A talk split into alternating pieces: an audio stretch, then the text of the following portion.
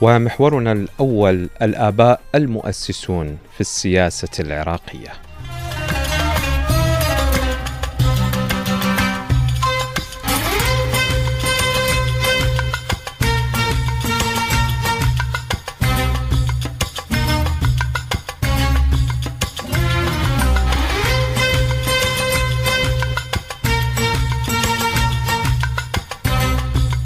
يعني بصراحة لا يعلم إن كان هنالك آباء مؤسسون في السياسة العراقية.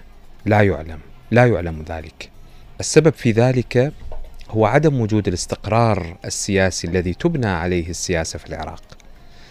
الآباء المؤسسون كمصطلح سياسي آه، نسمع أنه موجود على سبيل المثال في الولايات المتحدة الأمريكية. لماذا؟ لأن هنالك سياسة راسخة منذ ما يقرب من 250 سنة بالتحديد آه، لمفهوم السياسة. للسياسة الأمريكية واضحة المعالم. اليوم باستطاعة أي محلل سياسي أن يقرأ السياسة الأمريكية أو باحث في السياسة بشكل واضح جدا يسلط عليها حتى النظريات السياسية الكبرى في علم النفس السياسي وما شابه. الآباء المؤسسون في الديمقراطية الفرنسية بالتأكيد متواجدين ولهم حضورهم الكبير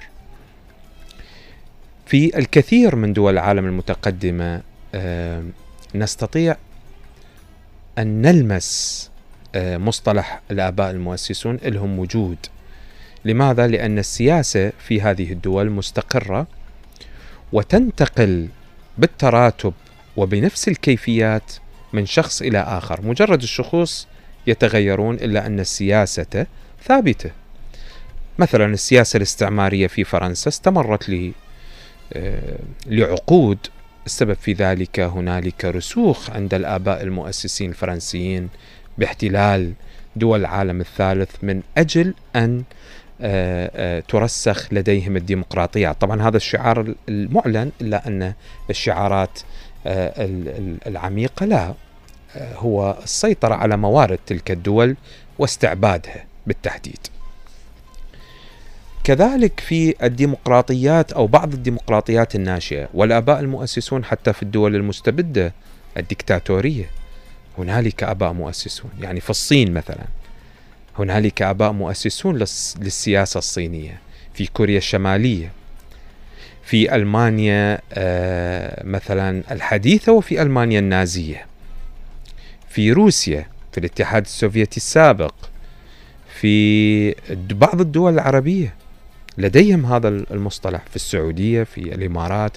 وهذه الدول آه، يعني نظامها خلينا نقول أو نظام الحكم فيها هو نظام وراثي استبدادي آه، مستبد يعني بغض النظر عن التطور الحاصل والتحديث الكبير في هذه الدول. إلا أن التحديث في هذه الدول يصطدم بالحداثة. التحديث هو آه، كل شيء عمراني كبير وكل شيء تقني كبير قاعد يستخدم في هذه الدول. إلا أن الحداثة هي الإيمان بمبادئ الديمقراطية الإيمان بالسياسة الحرة بالحريات بحقوق الإنسان وهذه شبه معدمة في هذه الدول إن لم تكن معدمة حقيقة يعني. فلذلك هنالك آباء مؤسسون في هذه الدول حتى أنه عندما نطلع على بعض الكتب وغيرها مثلا نسمع الأب المؤسس فلان يعني هو الذي أسس هذه السياسة في هذه الدولة. في العراق لدينا أسماء مهمة أو هامة اشتغلت في السياسة وأسست للكثير حتى للديمقراطية. مثلا عندما نقرأ مذكرات كامل التشادرشي آه، اللي هو أبو المعماري الكبير رفعت التشادرشي وأبو السياسي نصير التشادرشي آه، آه، كامل التشادرشي هو مؤسس الحزب الوطني الديمقراطي في العراق ولديه صحيفة أنشأها في ثلاثينيات القرن الماضي اسمها بالأهالي صحيفة معروفة. حتى إن دار الجمل أصدرت كتاب حملت فيه أو حمل هذا الكتاب كل افتتاحيات آه، صحيفة الأهالي التي كتبها الأستاذ الراحل كامل التشادرشي كامل التشادرشي كان مؤمنا بالنضال الديمقراطي في العراق وبشكل كبير. يعتبر أحد الآباء المؤسسين. لكن أين ذهبت آراء كامل تشادرتشي وأفكاره؟ في ظل سياسات مثلا كالتي نشهدها في العراق أو كالتي شهدها العراق قبل 2003 من أنظمة أو من نظام استبدادي ديكتاتوري فعل ما فعل. انتهت. لم ترتقي. لماذا؟ لأن هذه الأفكار لم يأتي شخص ليستكملها أو يكمل عليها أو آه، آه، ينشئ وضع ديمقراطي خاص بالعراق آه، فيه رؤية كبيرة. في العصر الحديث طلع لنا فد كم اسم حقيقة أراد أن يؤسس للفدرالية في العراق، للديمقراطية في العراق، لمبادئ لشرعة حقوق الإنسان في العراق، لكن مشاريعهم أيضا ذهبت هباء. ذهبت هباء. يعني حقيقة أسماء وأسماء آه، يعني مهمة في السياسة العراقية لم تستكمل لم تناقش على مستوى التنظير ولم يتم التوقف عندها وأذكر من هذه الأسماء آه، بل يعني من أهم هذه الأسماء هو آه، الراحل عز الدين سليم عبد الزهراء عثمان. كانت لديه رؤى أفكار في السياسة كحكومة الإنسان وما شابه إلا أنها لم تنضج لم يتم التوقف عندها وإحنا دائما عندنا في العراق يعني هاي مغنية الحي لا تطرب. يعني دائما مثل هكذا أسماء لا نتوقف عندها لا نناقش أفكارها. ما يعني نسوي عملية إعادة لبعث هذه الأفكار ومناقشتها أو تطبيقها حتى. لذلك إحنا في إشكالية حقيقة آه، كبيرة في آه، قضية الآباء المؤسسين في الدولة العراقية. يعني كثير من الأسماء تم تناسيها. ذكرنا اسمين اسم حديث واسم قديم. هنالك أسماء كثيرة اشتغلت في السياسة ونظرت لها. أيضا مثل الدكتور نوري جعفر.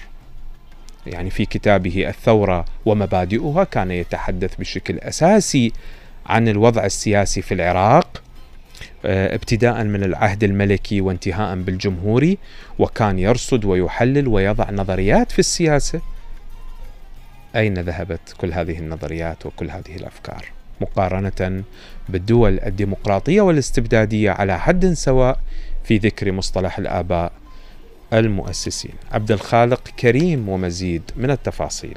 عندما نقرأ مذكرات مهاتير محمد في رئاسة الوزراء نتساءل من هم آباؤنا المؤسسون. وقد اعترف مهاتير محمد بأن كل ما صنعه لماليزيا كان بفضل ما قدمه الآباء المؤسسون الذي سبقوه في العمل السياسي.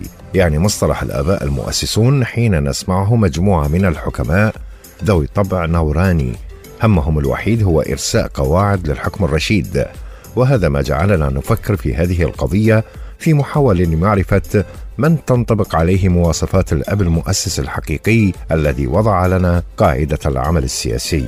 في تاريخنا السياسي هناك نزعة تكاد تكون عدمية بكل ما في الكلمة من معنى، إذ لم يكن هناك زمن تبلورت فيه نظرية الأب المؤسس لأن الانقلابات العسكرية كانت تنسف وجود الحكم السابق بعد أن يصب فيه انقلاب دموي وقد حدث هذا الأمر أكثر من مرة طوال العقود الماضية إذ كان التاريخ منذ تأسيس الدولة العراقية دراما دموية متكررة. أحفاد الملك فيصل أبيدوا في انقلاب تموز عام 58 و900 وألف. ما معنى هذا الانقلاب؟ إنه بكلمة واحدة اغتيال لفكرة الآباء المؤسسين. ولم تقتل ثورة تموز الملك فيصل الثاني بل اغتالت أيضا جده الملك فيصل الأول. ذلك الملك الذي تمتع بشعور عميق إذا وضع المملكة في وقته. وقد كان من الممكن أن يلعب الملك فيصل الأول دورا مشابها لدور جورج واشنطن أو غيره من صانعي نظام الحكم الرشيد. إذا حركة التاريخ عندنا عدمية بلا هدف، وما حدث بعد عام 2003 يلخص مأساتنا كشعب مكشوف ليس في حوزته رجل كمهاتير محمد أو أتاتورك أو رضا خان في إيران لكن قد يقال إننا كنا نحلم بآباء مؤسسين يغيرون لعبة السياسة بالكامل ومع الأسف لم تصدق ظنوننا بعد إسقاط نظام صدام حسين. وصعود طبقة من السياسيين متمرسين بالعمل الحزبي الضيق الذي لا يؤمن كثيرا بالتنوع. وبعد ذلك أمسكت هذه الأحزاب بالمناصب العليا ومارست الأسلوب ذاته في إقصاء الكفاءات. وتقريب من لا يعترضون ومن لا يتمتعون بقدرة جيدة على الإحساس بالخطأ. ما يصدق أن كل هذه الأخطاء تقع على يد أحزاب مختلفة الاتجاهات دون أن يحدث تغيير جوهري على هذا الجو السياسي الراكد بل تتفق أكثر القوى على استمرار قصة النهب العام لموارد الدولة دون رقيب. لذا يمكننا القول إن محو اللاحق للسابق هو فن سياسي عراقي بامتياز وهذا ما يجعلنا نشعر بالحزن العميق لأننا بلا آباء حقيقيين عملوا من أجلنا ومن أجل حصول قفزة في وضعنا الراهن البائس.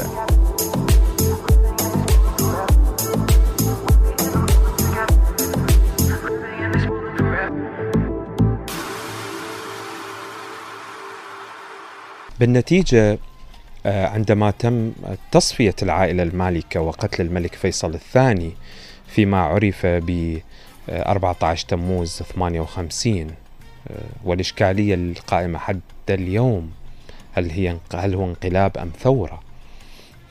هل هو انقلاب أم ثورة؟ هل هو انقلاب أم انقلاب؟ هذه التصفية وهذا القتل آه، ال ال الذي طال حتى الأطفال في العائلة المالكة. هذه التصفية السيئة سيئة الصيت التي يتم الاحتفال بها مثلا على أنها ثورة. المهم اغتالت جزء من تاريخ السياسة العراقية الذي أسس له الملك فيصل الأول. هو أحد الآباء المؤسسين في العراق. لأن الملك فيصل الأول استطاع أن يرسي دعائم ديمقراطية في العراق هي الأولى من نوعها في منطقة الشرق الأوسط وفي العالم العربي.